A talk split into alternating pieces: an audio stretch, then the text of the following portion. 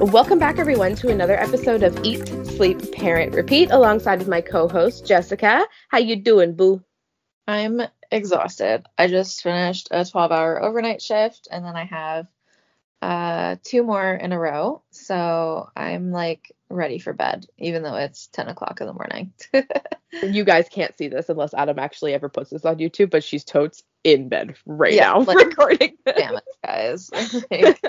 I mean, low key, so am I, but that's just because the only private room I could go in was my bedroom, and my bed is about 75% of my room. So, um, really no choice but to sit here.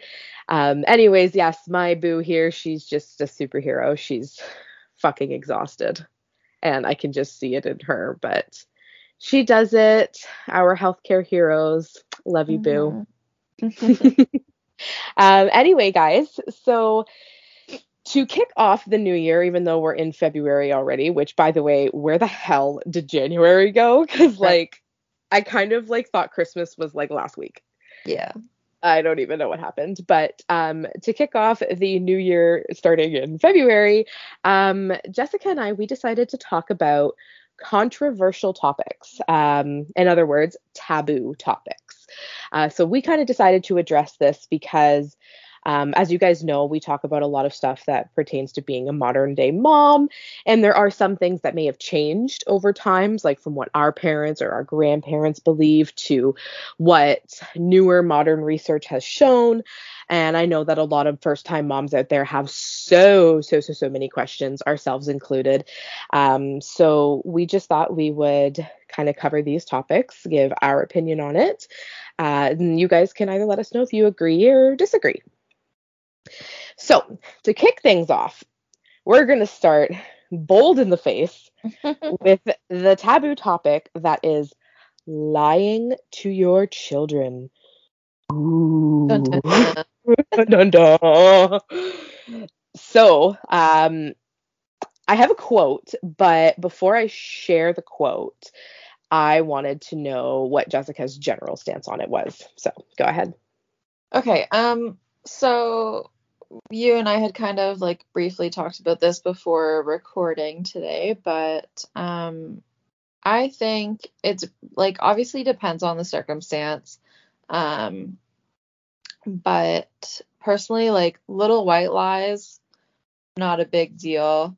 As long as it's not hurting anyone, hurting anyone's feelings, um, whether that be like right now or in the future, then it's not a big deal in my opinion. But obviously, if it's a lie that will come back and affect you or affect the person that you're lying to, obviously your children, um, then that's where like the line is kind of drawn.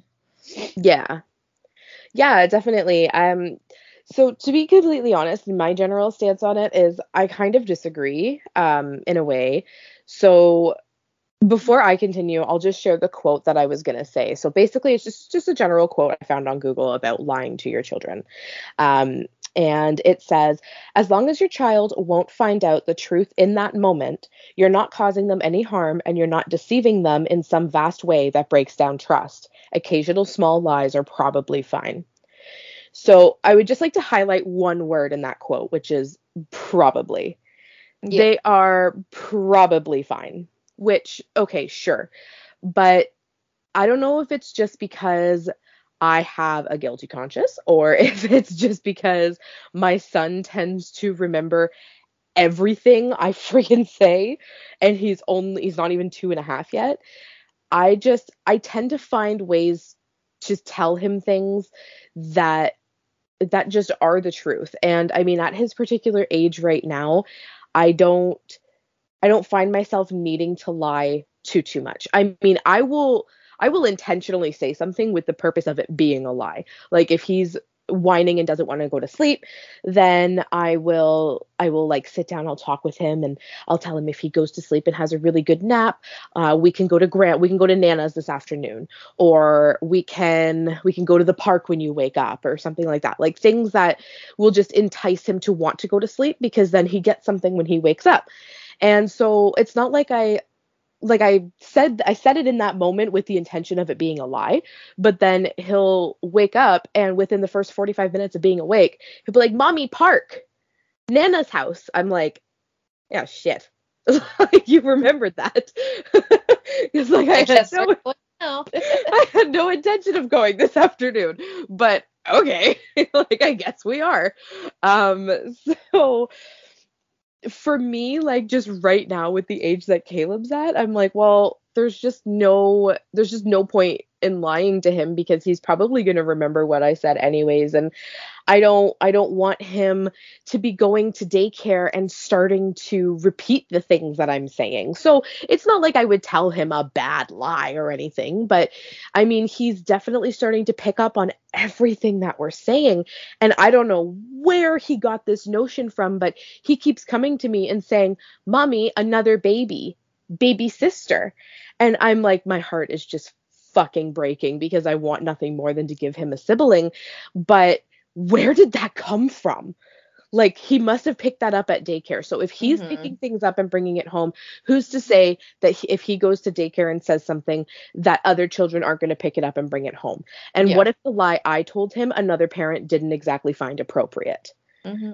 Right? So for me, I personally don't think it's a great idea. Like if you can avoid it, I would say avoid it.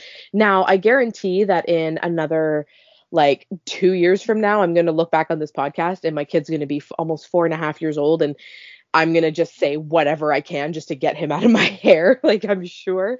But for now, I personally think if you can avoid it and try to just like promise things that are semi obtainable, then I would say maybe maybe go for that route. But of course, if there's like some type of extreme circumstance, then you want to give your children a lot of positivity. So something that comes to mind as awful and dark and morbid as it sounds with the world we're living in today it unfortunately is a reality if a family member gets sick and your child is really sad and they're in the hospital and like you genuinely believe this is it like they're not going to be okay you're just going to tell your child like no sorry like nana's not or grandma's not or whatever like they're not going to be you know? Like you're going to you're going to want to give them the positivity and tell them that they're very very very sick but you know that that's just that's one of those circumstances where i think i think in the moment as a parent you have to decide what's best for you and your child. Yeah for sure. So um yeah that's that's a kind of my take on lying to your children. Um, I do agree that in some instances it can be okay. It's just for myself personally, I try to avoid it mainly because it's probably going to come back to bite me in the ass anyway.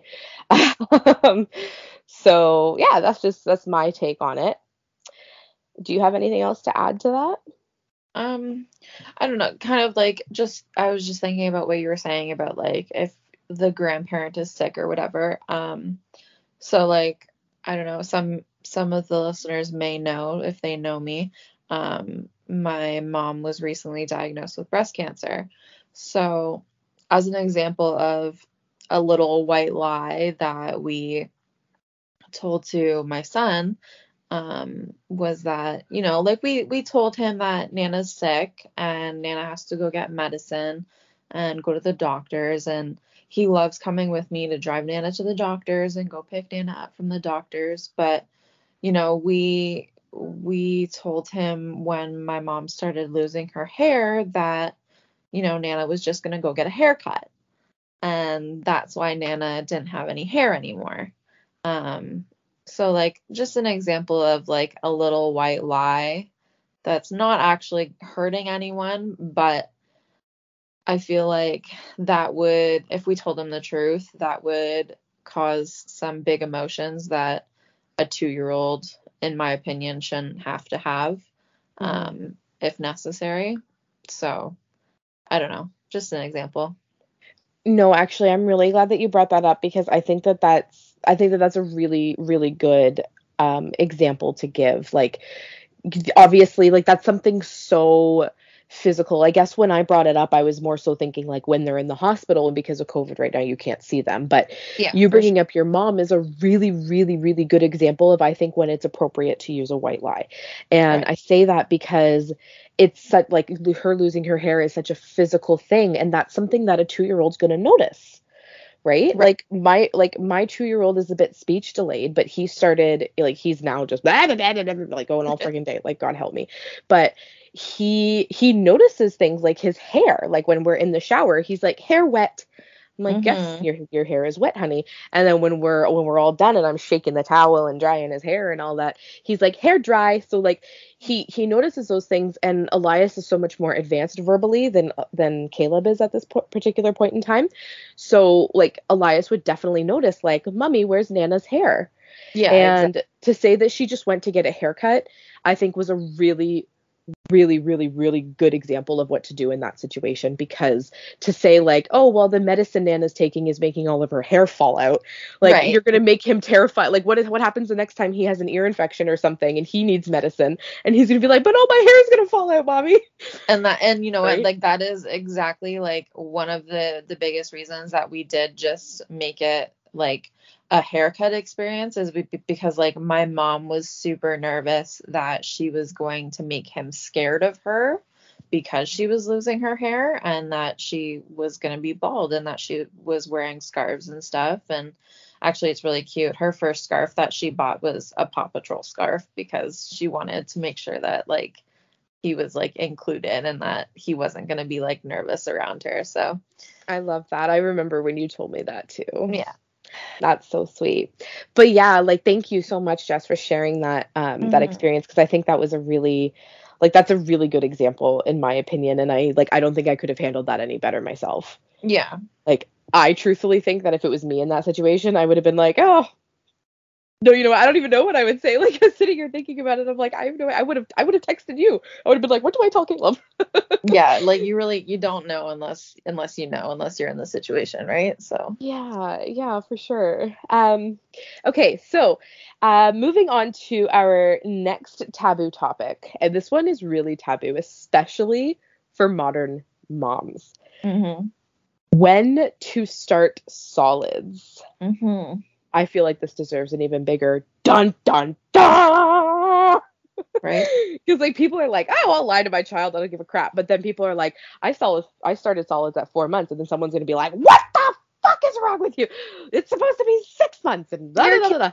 Baby. you're gonna kill your baby, and oh, like modern research has shown. Okay, so this one's this one is tricky, and it's it's a sticky topic, not just because food's related, but um, okay, that was terrible. um, oh god, I'm such a mom. Okay. oh god. Okay, so um, when to start solids? I think that I think it depends. And obviously, it depends on the stages of readiness, which I should have readily had that list prepared, and I do not. um, but I will find one when Jessica's talking. Um, so I think it depends on the stages of readiness, and I think it depends on your doctor's opinion, and I think it depends on your opinion based on how much you know your child. Um, like I think there's a lot of depending factors. So I'll let you kick things off because I'm going to find that list. Okay. Well, I think I actually know most of the list off the top of my head. I know Not there's a girl. there's five stages. So they have to be sitting completely unassisted. They have to not have the tongue thrust um, reflex anymore. Um, oh gosh, maybe I don't know.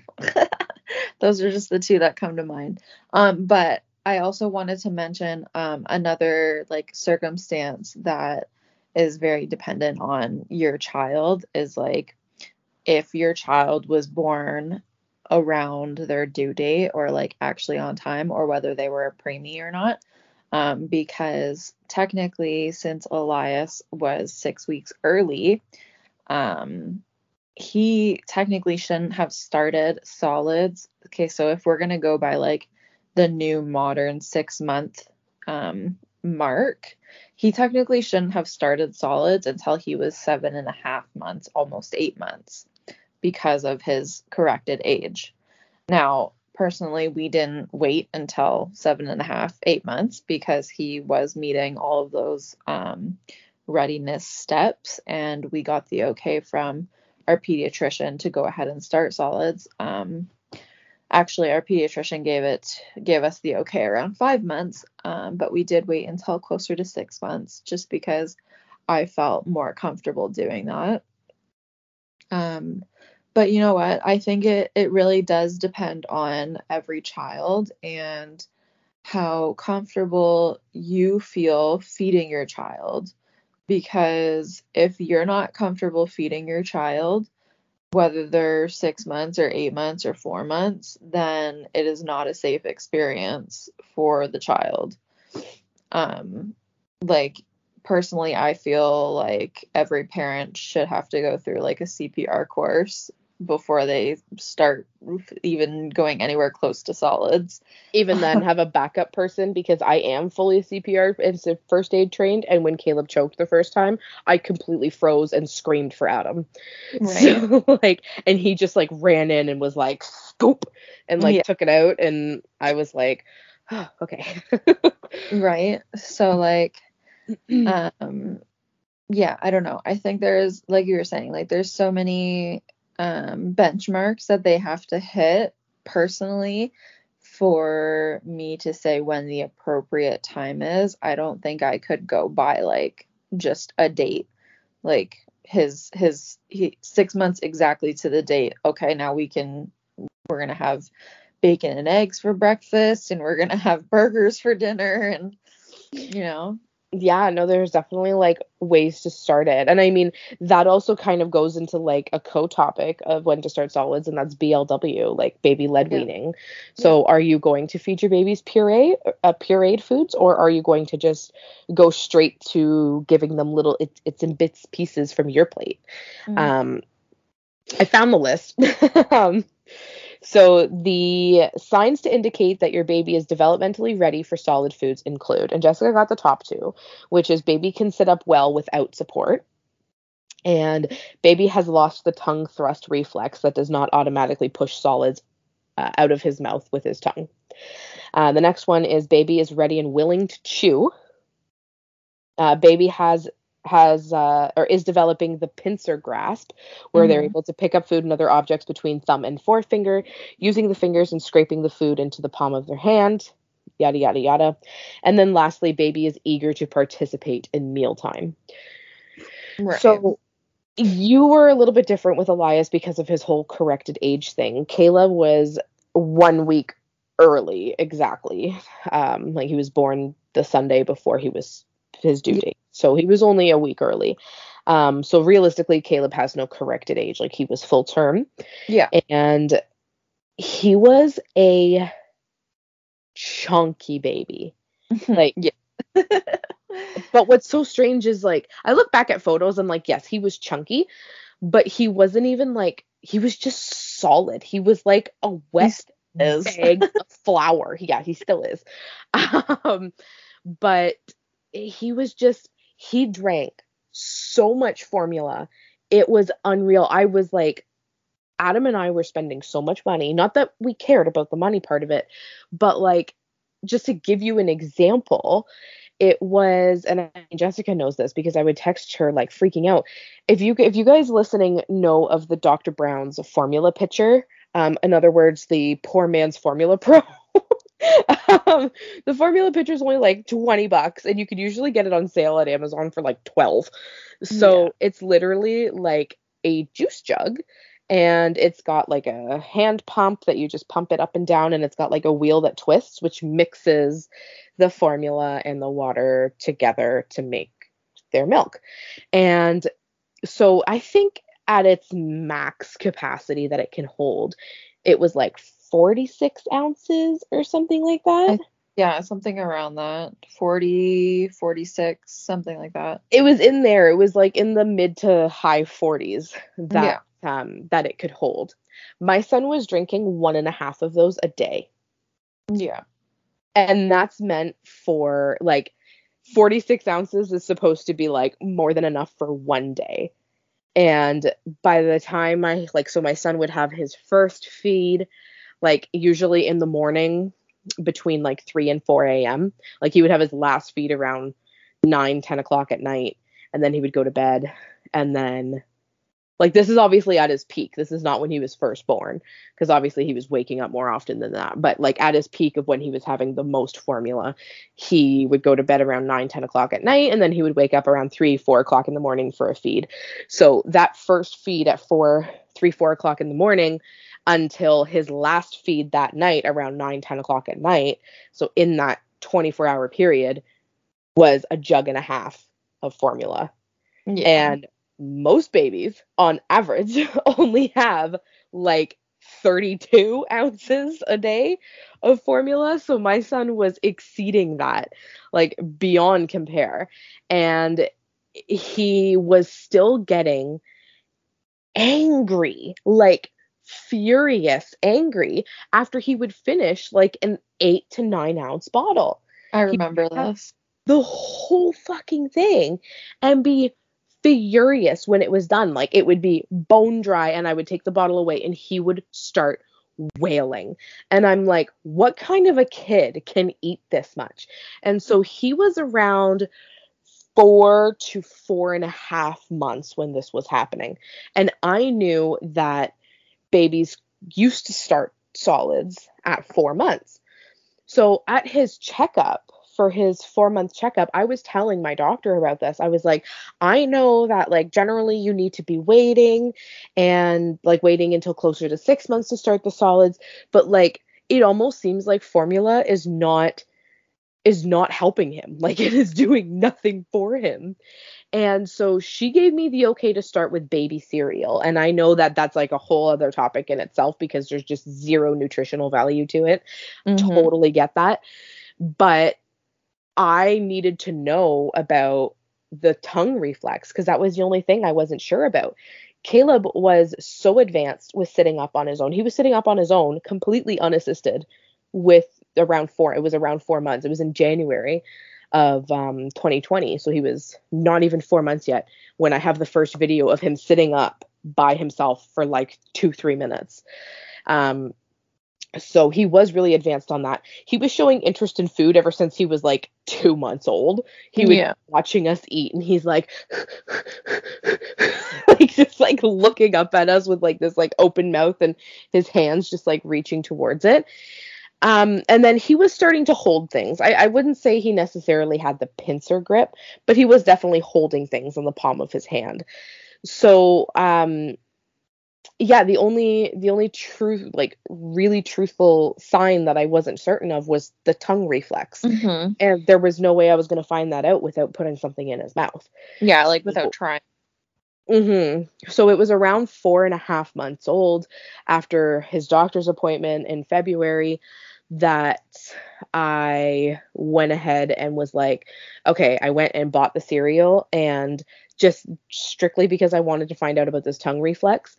And when I first put it in his mouth, he was very confused, as any baby would be. But then it was one of those like,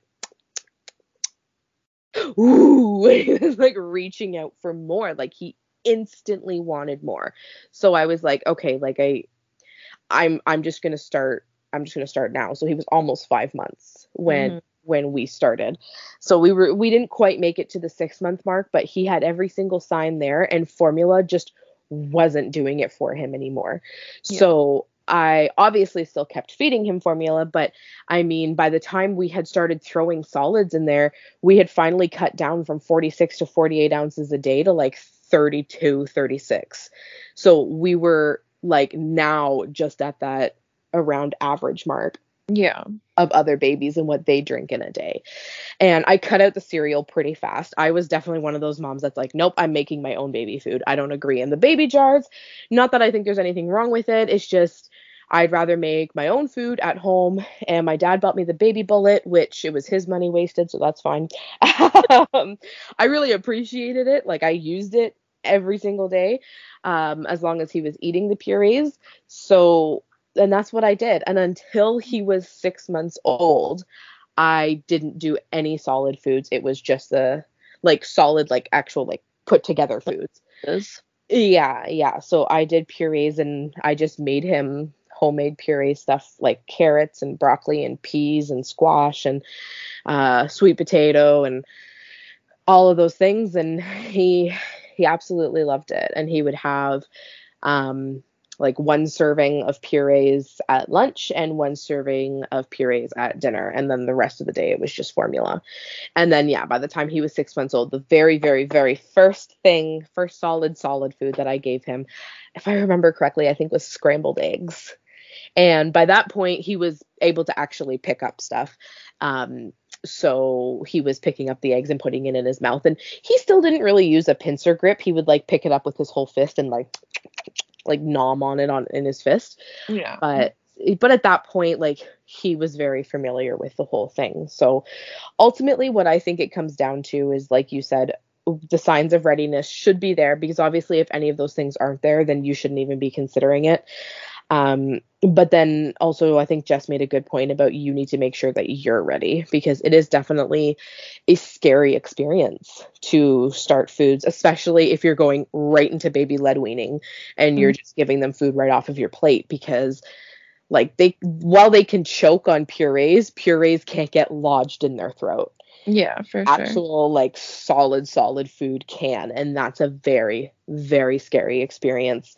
And also while we're on the topic of food, I wanted to mention if there's any foods you're scared of, my advice and I'm taking this strictly from like a doctor is like scary foods like peanut butter the sooner you try it with your child, as long as your doctor obviously hasn't instructed you otherwise, the sooner the better is what I was always told and understood.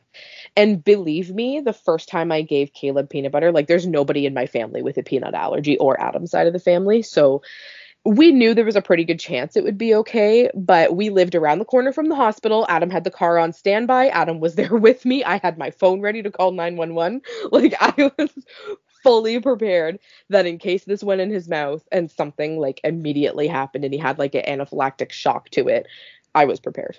So I would definitely like keep that in mind. But if there is food that you're nervous about, I would definitely try it sooner rather than later. I think the only thing at this point Caleb hasn't had is shellfish. And that's mostly just because we don't eat any shellfish in this house yeah. ever. So also keep in mind, like just as a little pointer, um, gagging is normal, choking is not. Your ba- your baby is gonna gag. Um, it's just because they that's just how they their reflexes are, right? They have such a strong gag reflex. Um, but like I said earlier, make sure you get yourself first aid, CPR trained. Like choking is not normal, gagging is okay. Yeah, no, that's a really that's a really strong point to bring up. I completely agree. There is an obvious difference like for the sake of those those of us that aren't sure because and I, i'm not calling anyone like out on this it's just i was unsure. As mm-hmm. soon as you hear that like like kind of noise your body freezes and you're like oh my god. But if that's all that comes out that is a gag. It's once they're coughing and like and like making unable to breathe sounds that's when you need to panic. But like if you just hear like the kind of noise then it's okay to freeze and look over and just pay really really close attention. I'll, you should be paying attention the whole time, but like you know what I mean? Just watch, watch, watch. Okay, we're good, and then move on. Um, definitely a good point to bring up because I'm like giving giving foods puree or solid is is a scary thing to do, but it's also so much fun. Like I had so much fun exploring new foods with Caleb and making him the food. I felt like a little Miss Martha Stewart in my kitchen, making all of his pureed food and discovering which ones stain his utensils and never making them again. And and all of that stuff. Like it was so much fun. He loved sweet potato and he loved carrots and he loved peas and he hated broccoli oh, he hated it so much. He loves it now, but he hated it when it was pureed and he hated avocado. I've never actually tried it again with him. I remember because that. I hate avocado. Didn't I give you all of the avocado that I made? Yeah. yeah. Oh, he freaking hated it. Oh my gosh. But yes, it was so much fun to see what your baby's habits were and what they enjoy and what they don't enjoy. Because then, not that I'm saying to start with purees, like do whatever's best for you. But since I started with those purees, a lot of it was stuff that I never personally eat. Like, I mean, I never ate sweet potato really, right? So when I but when I realized that he had these preferences, when I did start doing BLW with him, I would incorporate something that he liked into the dinner that I was making. So instead of making like regular french fries, I would make sweet potato french fries or um instead of making uh like okay, so instead of just doing a regular vegetable, I would make butternut squash and then he would have some butternut squash or something like that. So it it really was so much fun and it really is such an exciting new journey to do with your baby. So enjoy it. Just make sure you're both ready for it. Yeah. right? Um okay. So, the next topic is a difficult one, but I think it's okay to talk about it. And that is not enjoying motherhood. Uh-huh. Okay, so I'll start with this one.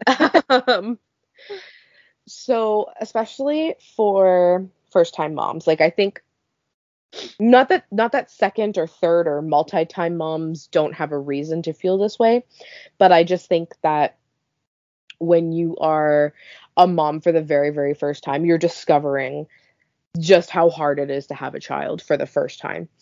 And when you have a second or third child, there's absolutely an adjustment period. And maybe based on your own personal mental health, there may have been a reason why the second child hit you harder than the first child or or something like that. Like I am not discrediting that at all. I think the only thing I'm getting at is if you're having another baby, you already kind of have an idea of what you're getting yourself into because you've had a baby already. Um, so that's why I say especially for first time moms, but this can be for any mom. It's hard to enjoy motherhood. I'm just going to come right out and say that. And I say that because it is such an adjustment to your life. And I don't even remember. I was actually talking about this with Adam last night. I was like, Do you even remember like what we did before Caleb was around? Because I don't. Like I can't remember a time where we just like had nothing to do.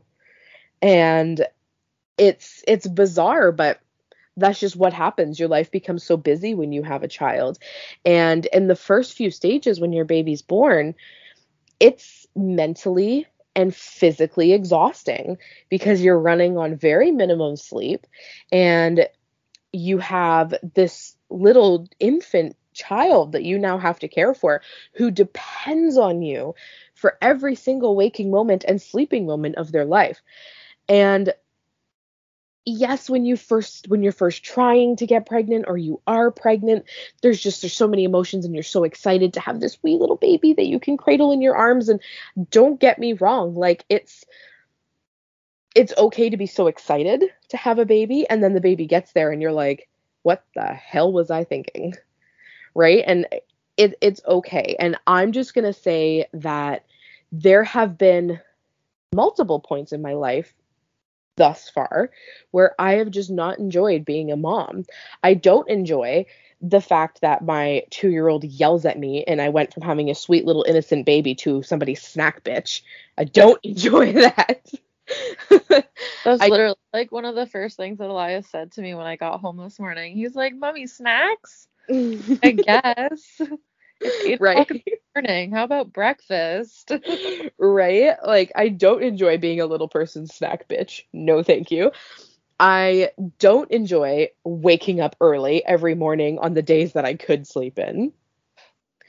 I don't enjoy the fact that whenever I just want to go out, I can't because I can't just leave my child here if he's sleeping. Right? Like there's there are pieces of it that I really that I really don't enjoy. And it can be very tricky especially if you're struggling with something like postpartum and you your child makes you angry or you just you just like you you, you have a moment where you're like oh i just i just don't want this baby anymore or or something like that if you're listening to this podcast and you're feeling that way i want you to know that that is so normal like you are not alone in feeling like that. It's just you might feel like you're alone because not a lot of people want to come out and say something like that because they're going to get dirty looks or you're going to get the reaction from those freaking internet haters who are like, "Well, you chose to be a mom." So like you chose this life. You can't right. complain. And it's like, "You know what? Fuck off, Karen," because or Susan or whatever horrible name you probably have. But you you have no idea what it's like until you're actually there and you're the one experiencing it. And yes, both Jessica and I are moms that chose to be moms. Like our our children were planned and we wanted it this way and there have still been moments that her and I are like what the hell were we thinking? yeah. Right? And that's going to happen. Yeah, like we've both had our had our moments. We've both struggled. Um I mean, for the first like I want to say year of the boys' lives, we just had like it's just like an ongoing conversation of like whenever one of us was up in the middle of the night feeding our boys, like we just text the other person and be like, okay, here's the update from the past three hours. This is what happened. I remember that. Oh my god. I remember too, like we would text each other and be like, you awake? or like check to see if we're active on Facebook or something. yeah. Oh man, I remember that. Like I used to wake up with Caleb in the middle of the night and once we got him into some type of routine, I would always let Adam sleep through the night because he uh, worked seven to threes at the time so I would always let him sleep through the night and then I would do all the night feedings and then when he got up in the morning which was usually like between 6:30 and 7:30 Adam would get him and I would sleep until like whenever my heart desired. so um that was how Adam and I had worked it out because that's just what worked for us. Mm-hmm. And so when I would get up in the middle of the night, God bless Disney Plus for coming out when it did because yeah. I would literally wake up and I'm a fucking zombie getting his formula ready and putting it in the bottle warmer, go grab him from the crib and change his diaper and my eyes are like barely cracked open. And I would go and I would sit on the couch. I would turn on Disney Plus, play me some fucking Hannah Montana or Suite Life of Zack and Cody. Remember what it was like to be in my youth. Right. sit there and feed my baby. And not even, not even three to five minutes into feeding my baby, I, my phone buzzes and Jessica's like, so Elias has been up since midnight and, blah blah and she's like giving me the update from the whole evening and I'm like, yes, girl. And we had each other to text, which was just great. Um, so I definitely encourage you, like if you are the only one that you know who has a young child, if there's a way to do it, I know it's really difficult with COVID and I don't envy you guys at all, but if there's a way to do it, get yourself a mom friend with a child around the same age. Yeah. Because literally, like Jessica and I did this together, and we knew early on that we were going to be doing it together because as soon as she found out she was pregnant, I was like, hmm.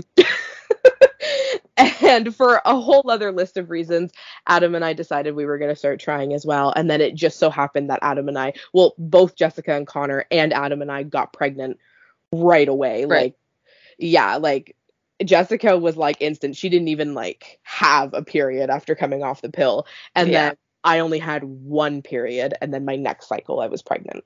Yeah. So we got pregnant right away. So we were really, we were 10 weeks apart in our pregnancy. And the only reason our boys are three and a half months apart. Yeah. Months apart is because Elias was born six weeks early. Yeah. Had he had gone straight to his due date or beyond, they would have only been two months apart. Yes. Three and a half. So yeah, it's it is difficult being a mom. And if you don't enjoy it, you're not alone. You just have to remember to really focus on the good things.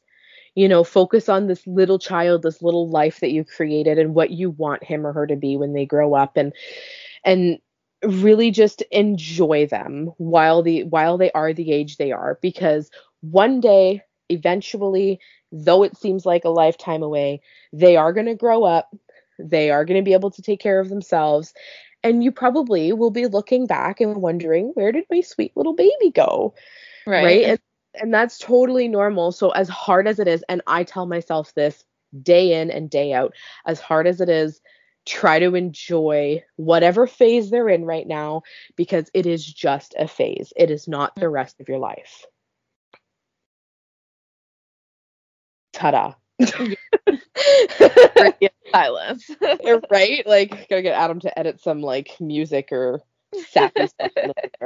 Oh, and like just to add, I'm sure Cassie will like 100% agree with me, but if you are listening to this and you are like having a hard time, feel free to reach out because like even if you need to vent or if you need to be like what the hell is wrong with my child um yeah reach out and just chat with someone like chat with one of us or if you don't feel comfortable with that chat with someone that you know right?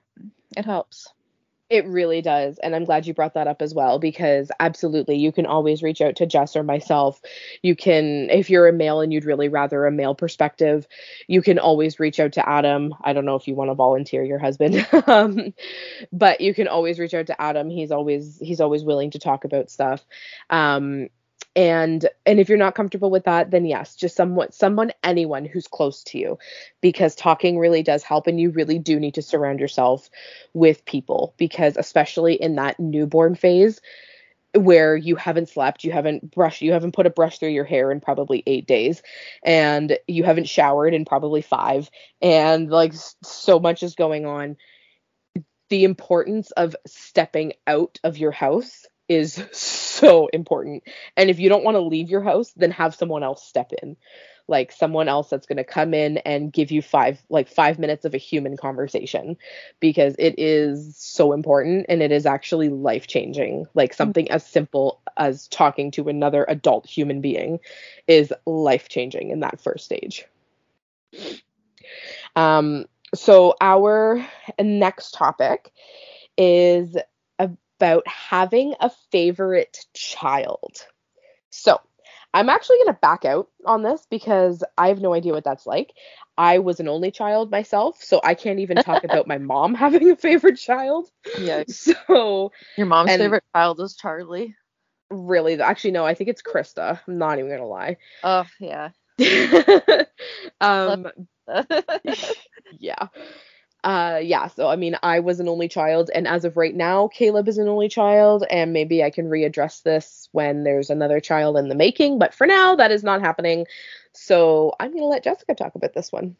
Yeah so um as you all know i have my beautiful stepdaughter. She is seven um so there's a five year gap between her and bubby. Um and i love her. I adore her. Um she she is everything to me. She is my own child. Um but and I don't want to say that I have a favorite child and I don't want to make it sound like I am picking Elias over Harley. Um but she's my girl. She's my little rock star. She is like the perfect girl because she can be such a princess but also like such a little tomboy and a little shit. but it's like definitely a different experience for me because I didn't get to have that like girl phase when she was a baby where like I got to dress her up in like little outfits and like put bows in her hair and do that stuff. So I don't know. It's it's a different it's a different feeling for me and it's a hard topic because like Elias came from me and I went through hell and back to get him here and to make sure that we were both alive when we got out of it. Um so I just want to say that like it's okay that you may have a child that you enjoy spending more time with. It's okay that you may have a birthing experience that you enjoyed more than another. Um, obviously, I don't have anything to compare to um, with Elias's birthing experience, but I mean, it was shit, so his is not my favorite. um, Fair. so, uh, yeah, I don't really know where I'm going with this. Um, just to let you all know that like it's okay if you have a favorite and it's okay if you don't. Um, I might get hate for that, but I love both my kids in like such different ways that I really like it literally just depends on the moment of which one is my favorite. And you know what? I was actually going to kind of tack onto that for a second. I think your favorite child will change based on the phase of life that they're in. yeah. And I mean, I'm going to kind of segue into our next taboo topic as I mention this, mm. which is having a preferred gender. In other words, being disappointed when you find out the gender of your child and it's not what you were hoping for.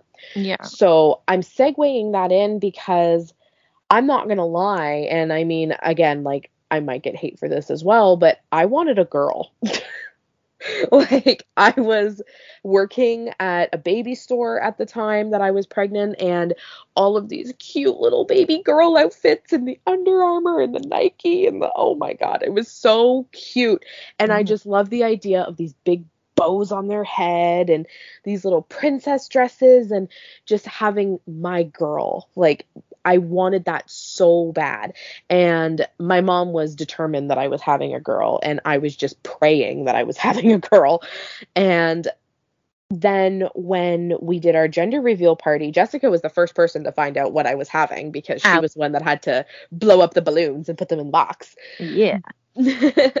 but at the gender reveal party, when the blue balloons came out, for a slight moment, I was upset. Well, not upset, but like disappointed, I guess.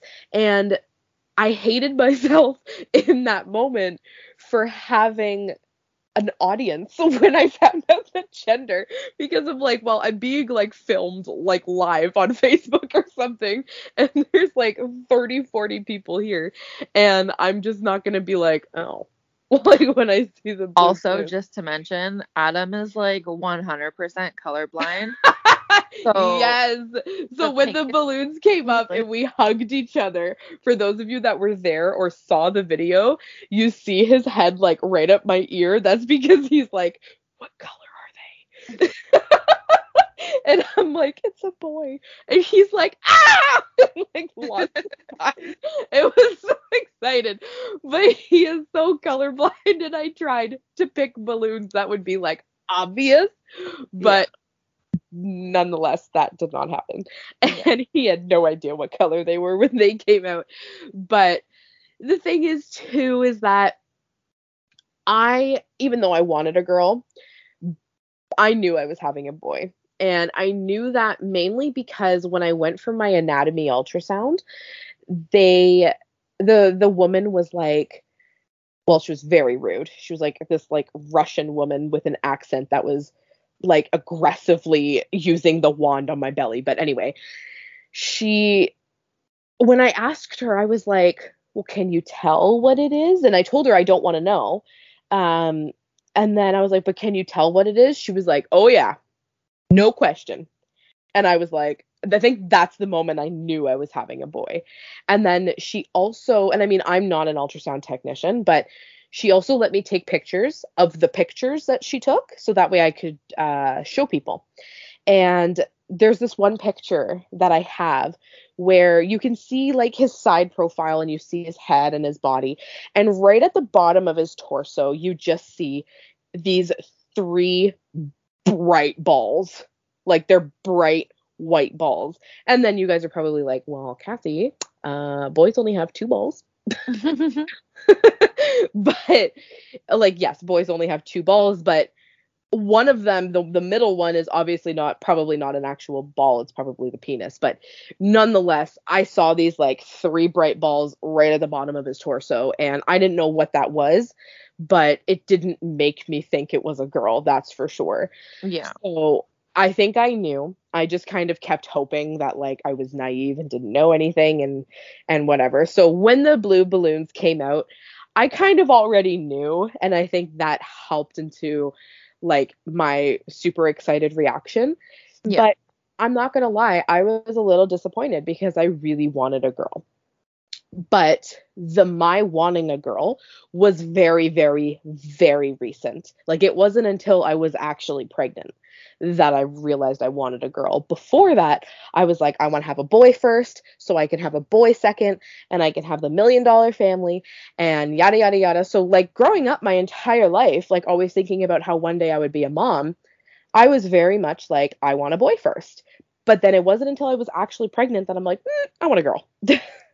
so like it kind of change it kind of flip flops back and forth and i think it's okay to be a little disappointed in the gender like everybody Yeah. wants everyone wants something in this world Yeah. right like you you have your wants and you want to have a child and you just happen to want a boy or you just happen to want a girl and unfortunately it's a 50-50% chance unless you're having twins and you happen to roll one of each but it's a 50-50% chance and you're you just might not be happy with the result and i mean that doesn't mean you're not going to love your child anymore but that might mean and this is how it ties back into the having a favorite child it might mean that if the second time around you get what you wanted you might favor that child a little bit more like Right.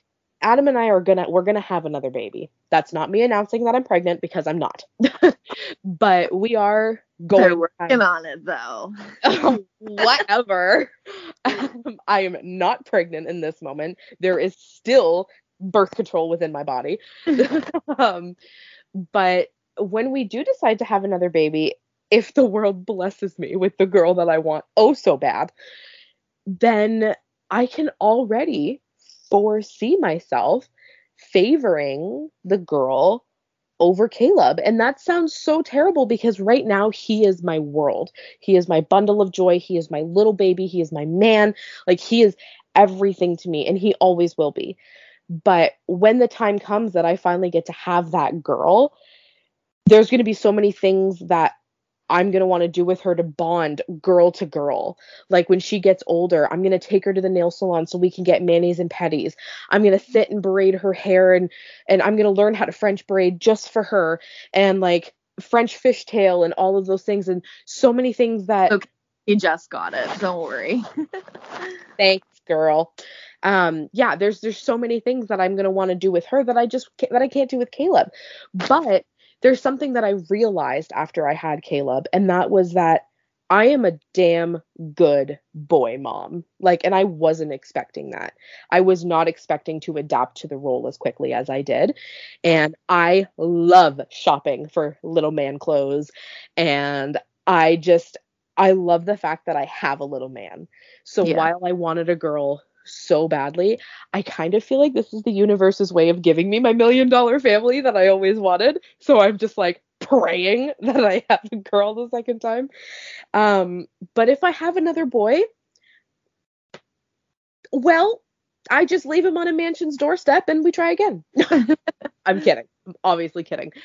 But well, about the mansion part, we might try again for a girl. Maybe we'll just be a three three children household.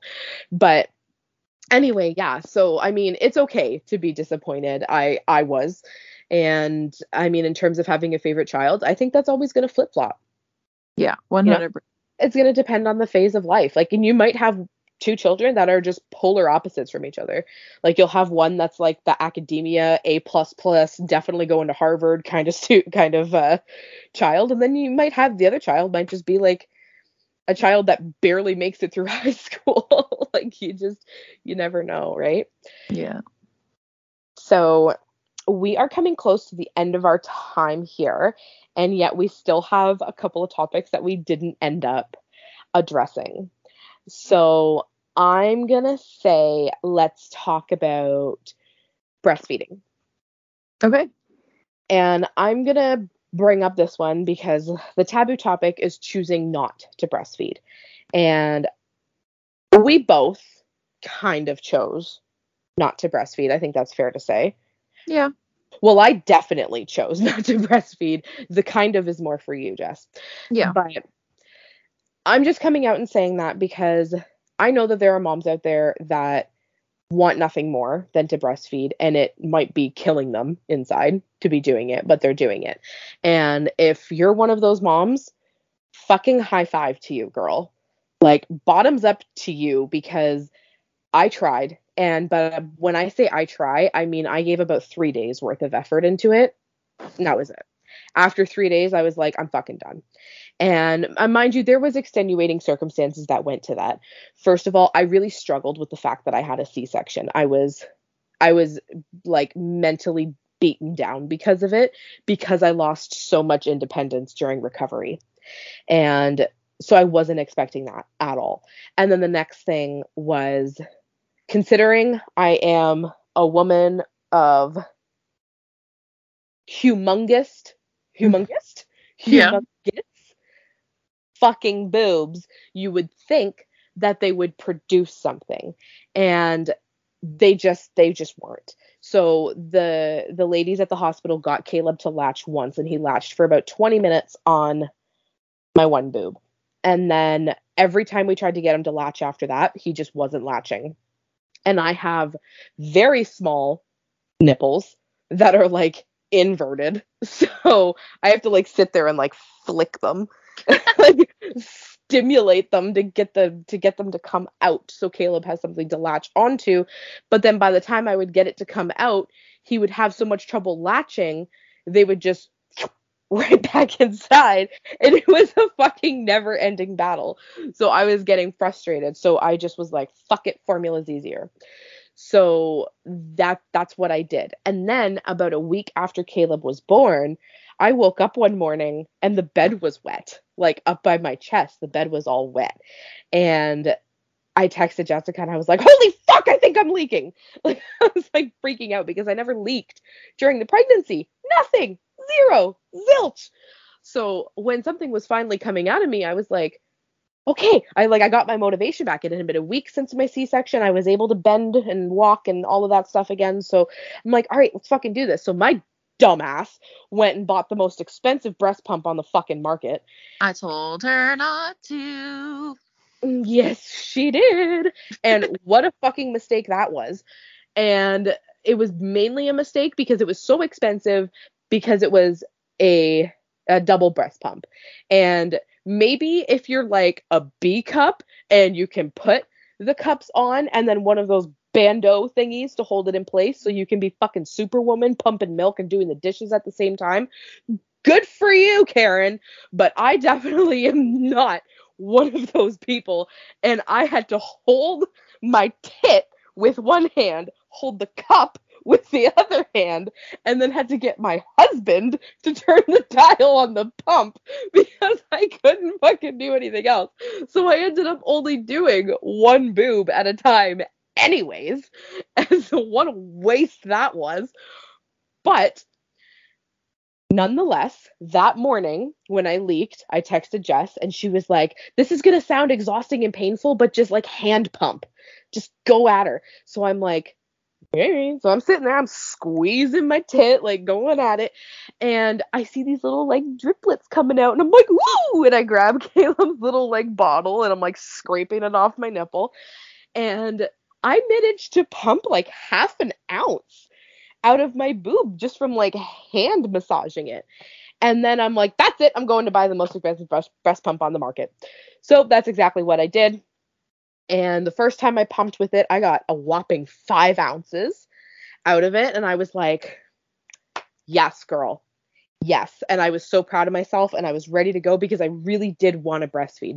I always told myself that I didn't get a breast reduction when I was like 18 because I was going to want to breastfeed when I grew up. And I'm like, this is my time. This is my moment. I'm like standing there with like the superwoman pose, ready to go, holding a cup on each side. and I'm like ready to fucking go, and the pump's like, and I was I'm so proud of myself. exactly how it sounds, by the way, for those of It- you that don't know. It literally is. It's like, and the five ounces came out, and I texted Jessica, and I was like, "What do you think?" And she was like, "Bro, that's fucking amazing." And I was like, "I'm killing it," and I was so happy and so excited until the next time I pumped, and absolutely nothing came out, and it continued that way for three days. So by the third day, I was like, fuck this shit. I'm out. Went back to the store, and that is why my child was formula fed because I was so pissed off and so discouraged. And when I went to see my doctor that week, on that third day that I decided to give up, my doctor was like, You're not going to produce anything if you're stressed. And you're going to remain stressed until you produce something. You're in a losing battle. And I was like, All right. And that is where, ladies and gentlemen, the term in my life, fed is best, became Yeah. my best friend because my baby was still fed and they got he got the nutrients that he needed. And at the end of the day, that is all that mattered. The end. So my point is if you are struggling or you just flat out weren't able to right off the right off the get-go, it's your own choice what you decide to do. If you want to keep trying, then like I mean all the power to you. You're stronger than I was. But or if you're if you're now successfully doing it and you're just finding that it's like draining your body or whatever or if you're one of those moms that manages to breastfeed like all the way through the first year, I don't even I don't even know how you do it. Like I I applaud you. I bow down to you because even if I was able to able to successfully breastfeed, I do not foresee myself breastfeeding beyond like the 6 month or 7 or 8 month mark. Like I I don't know. Like I'm not saying I would stop the breast milk at that point. Obviously, I would keep pumping supply, but like just I, I don't foresee myself breastfeeding an active child. So like Mhm. once my child is crawling or something like that, see ya. Like I just I, I don't I don't foresee you Yeah. being a big child launched onto me. Like sorry. I will still pump for you and I will leave the bottle in the fridge and you can drink it out of the bottle as far as I'm concerned. But if you're able if you're one of those moms that's able to keep going, then girl, I don't know how you do it. Send tips my way cuz like I do want to have another child. I do want to give another go at breastfeeding. I definitely want to give a better go th- at breastfeeding this time. I definitely am buying a cheaper single breast pump, but I uh, I want to try again nonetheless, and I want to try a little bit harder. So for those of you that struggled at the beginning and made your way through and found the light at the end of the tunnel, or in this case, the milk at the end of the whatever's inside of your boobs, send your tips to me because I struggled. And if you gave up just like I did, then like join the club, sister, because that shit is hard. Thoughts, Jessica? um, man, I don't know. You kind of just went at her there. I know, I'm really sorry. I was very passionate about that one. That's okay. Um, I mean, so I had a very well, I yeah, kind of very different um experience with breastfeeding. Um, because Elias was early, he was in the NICU for 14 days. Um, and because of that, um, I didn't actually, well, rewind a little bit because of my own health issues. Um, I wasn't even able to see him for the first 24 hours after he was born. Um, so like that magical moment where like your baby just comes out or like they just pull it out of your belly and then they like put it on your chest and you're like immediately doing skin to skin. I didn't get that. I didn't get that for over 24 hours. Um, so that super sucked. And I feel like that had a big impact on how I felt about breastfeeding. Um, so while we were in the NICU, we tried to breastfeed um, a total of, I think, four or five times. Um, meanwhile, I started pumping um, the night that he was there. Sorry, the night after he was born. Um, immediately they they being the nurses in the NICU had asked me if it was okay for them to supplement formula for him because he since he was so young um, and since I wasn't producing anything yet because he was so young and so early, um, I said yes, thinking obviously that my child needs to eat something because he's no longer in my body to get that nutrients that he should have been getting for another six weeks. So I started pumping and I pumped for uh, just over a month. Um, but throughout that whole month, it was a very hard experience um, because I had a C section and because he was in the NICU for two weeks. I had to pump around the clock while I was at home and then transport transport the breast milk to the hospital and it was a very hard situation that I was in.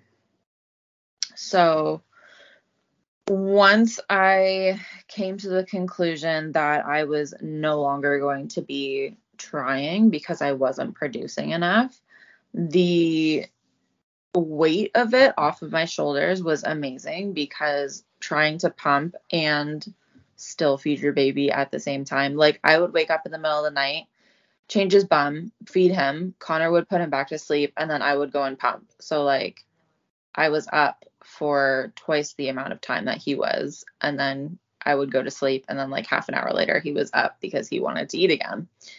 Um, so once I made that decision that like I couldn't pump anymore um, because I wasn't producing enough, it was a huge weight off of my shoulders in terms of the stress that it was putting on my body and my mind.